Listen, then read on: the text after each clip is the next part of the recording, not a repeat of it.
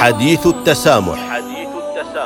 التواصل مع الحضارات والأمم يعزز التآلف الإنساني ويقدم انموذجا للتعايش مع الآخر وبما يؤدي إلى تحقيق أسباب السلام.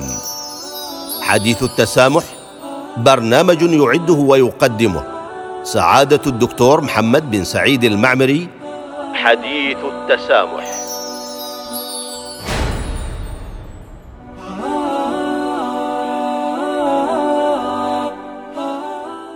بسم الله الرحمن الرحيم الحمد لله والصلاه والسلام على رسول الله وعلى اله وصحبه ومن والاه ايها المستمعون والمستمعات إلى اذاعه الصمود السلام عليكم ورحمه الله تعالى وبركاته واهلا وسهلا بكم في حلقه جديده من حديث التسامح يتزايد الاهتمام بموضوع الصورة الذهنيه والدور الذي تؤديه في تكوين علاقات دولية مؤثرة وفاعلة. وأصبحت العديد من الدول اليوم تولي اهتمامها بقياس صورتها الذهنية المتكونة في ذهنية المجتمعات والدول الأخرى.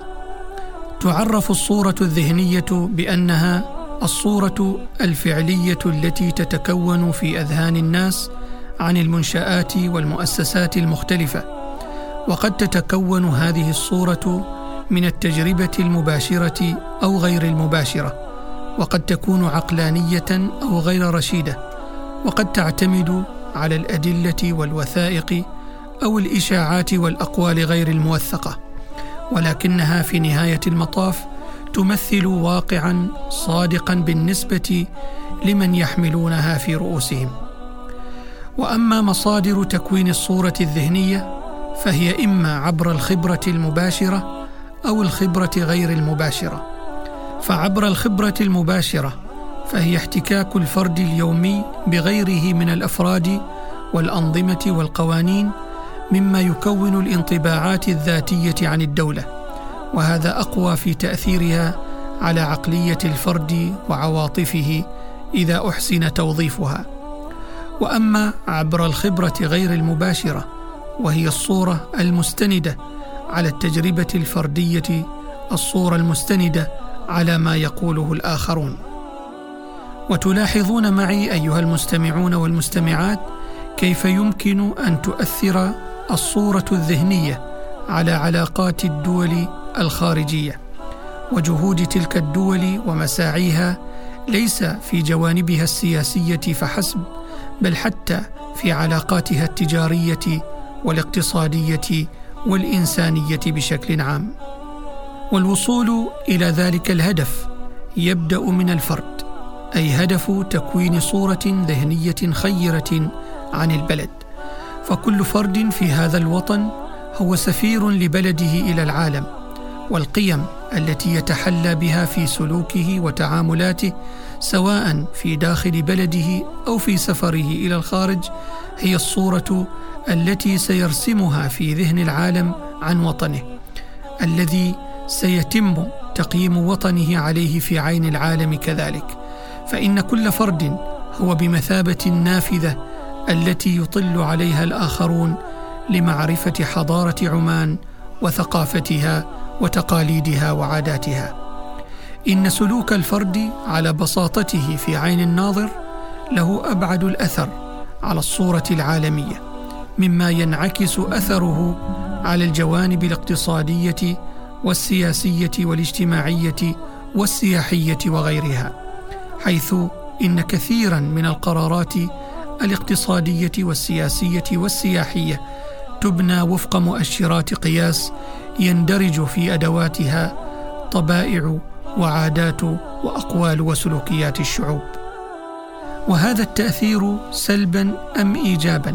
ينعكس بالضرورة على المواطن من خلال نتائج ومكتسبات ذلك التأثير على السمعة العالمية. ومن هنا فإنه يجب علينا جميعا من منطلق المسؤولية الوطنية أن نعمل ونتكاتف من أجل إظهار صورة عمان الحضارية.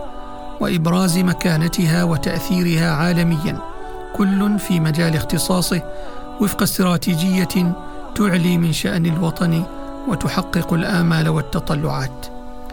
وقد تبوأت عمان بفضل الله ومنته مكان الرفعة والتقدير في الأوساط العالمية وهذا جميعه نتيجة لسلسلة من الجهود والأفعال التي بذلها الأفراد والمؤسسات طوال قرون وأعوام بدءا بفضل الله على هذا الوطن الكريم بهذا الموقع الجغرافي وتمسكها بالدين الوسط والاعتدال في فهم هذا الدين والبعد عن الغلو والشطط والتطرف والكراهية وتبني سياساتها المبنية على الاحترام والبعد الإنساني والسلم الدولي.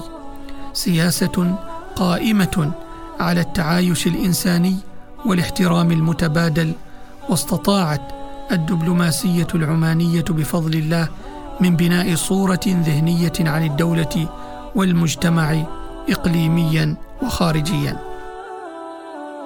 لقد حصلت عمان على مراكز متقدمة عالميا في عدة جوانب ومنها حصولها على درجة صفر إرهاب للمرة الثامنة على التوالي وفق المؤشر العالمي للإرهاب في عام 2020 كما تم اختيارها كدولة مشرفة على الاستراتيجية الدولية الشاملة لمكافحة الإرهاب خلال اجتماعات الجمعية العامة للأمم المتحدة التي عقدت في نيويورك.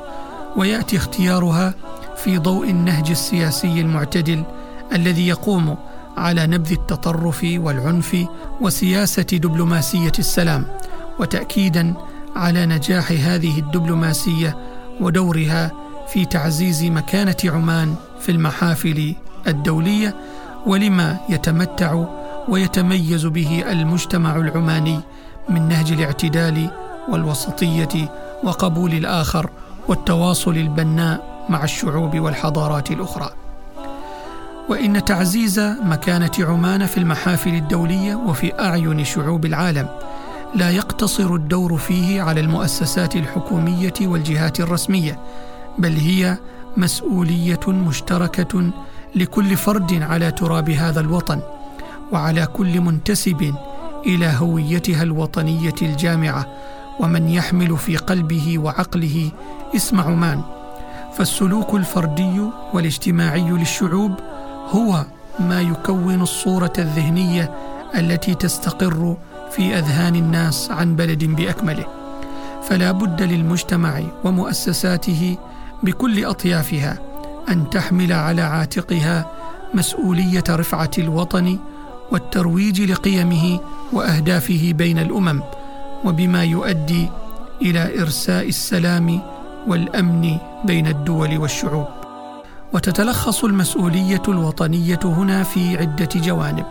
أولها الانتماء الوطني وحب الوطن وهو حب ليس برفع الشعارات والتغني بها ظاهرا بل يجب أن يتبع القول العمل والظاهر الباطن فيكون بذلك الإخلاص والوفاء والبذل والعطاء للوطن بلا قيد ولا شرط.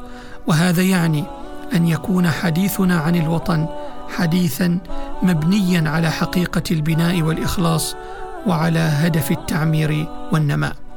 ثانيها المشاركة المجتمعية في البناء والتطوير والتفاعل الإيجابي بين أفراد المجتمع من أجل تحقيق مصلحة الوطن العليا. وثالثها المحافظة على المكتسبات الوطنية التي حققها الآباء والأجداد في هذا الوطن ونقلوه إلينا. فإن هذه المكتسبات الوطنية حق للأجيال القادمة أيضا. وإذا لم نحافظ نحن عليها كما وصلتنا من آبائنا وأجدادنا فإننا سنحرم الأجيال القادمة من هذه المكتسبات ونصعب عليهم مهمة البناء والتعمير ونحرمهم من التقدم والتطوير. رابعها الدفاع عن الوطن من كل هجوم أو تقصد. وهو واجب مقدس ودفاع وطني لا مساومة فيه. وبين ديننا الحنيف أن الدفاع عن الوطن وحمايته من المخاطر جزء من الدين. فقرن الله تعالى بين الديار التي لا تنفك بحال عن الوطن والدين في قوله تعالى لا ينهاكم الله عن الذين لم يقاتلوكم في الدين ولم يخرجوكم من دياركم. فالوطن له أهميته في هذه الأبعاد الدينية.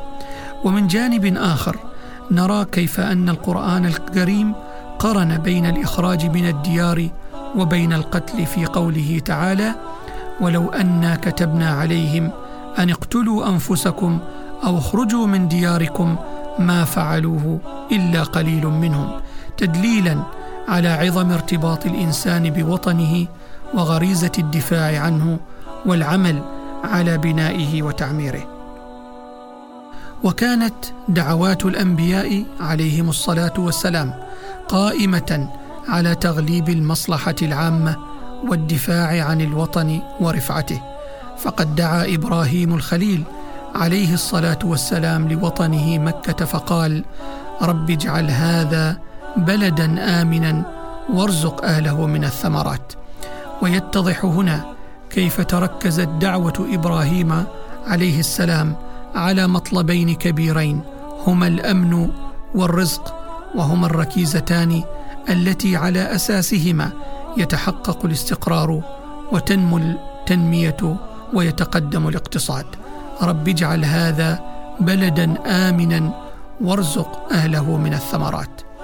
وقد ورد في إحدى تقارير منظمة اليونسكو أن التنمية المستدامة لا يمكن تحقيقها من خلال الحلول التكنولوجية أو الأنظمة السياسية أو الاقتصادية وحدها بل يتأتى ذلك بتغيير طرائق تفكيرنا وعملنا وتعزيز التعليم بما يضمن قدرة الأجيال على مواجهة التحديات بطرق بناءة وخلاقة وخلق مجتمعات متآزرة.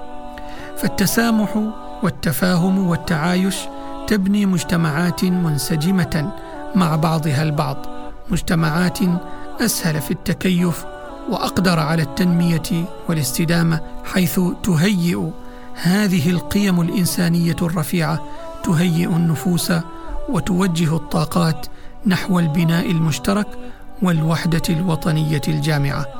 وهذا التركيز على البناء الداخلي له أثره في الصورة الذهنية للعالم عنا وعن بلادنا وهذا هو الهدف الذي نسعى إليه في هذه الحلقة من حديث التسامح وهو تكوين صورة ذهنية طيبة من خلال تكوين علاقات دولية مؤثرة وفاعلة لايه دولة من الدول. وإلى الملتقى في حلقة قادمة بإذن الله. حتى ذلك الموعد نستودعكم الله. والسلام عليكم ورحمة الله تعالى وبركاته. حديث التسامح. حديث التسامح التواصل مع الحضارات والأمم يعزز التآلف الإنساني ويقدم انموذجا للتعايش مع الآخر وبما يؤدي إلى تحقيق أسباب السلام. حديث التسامح برنامج يعده ويقدمه. سعادة الدكتور محمد بن سعيد المعمري. حديث التسامح.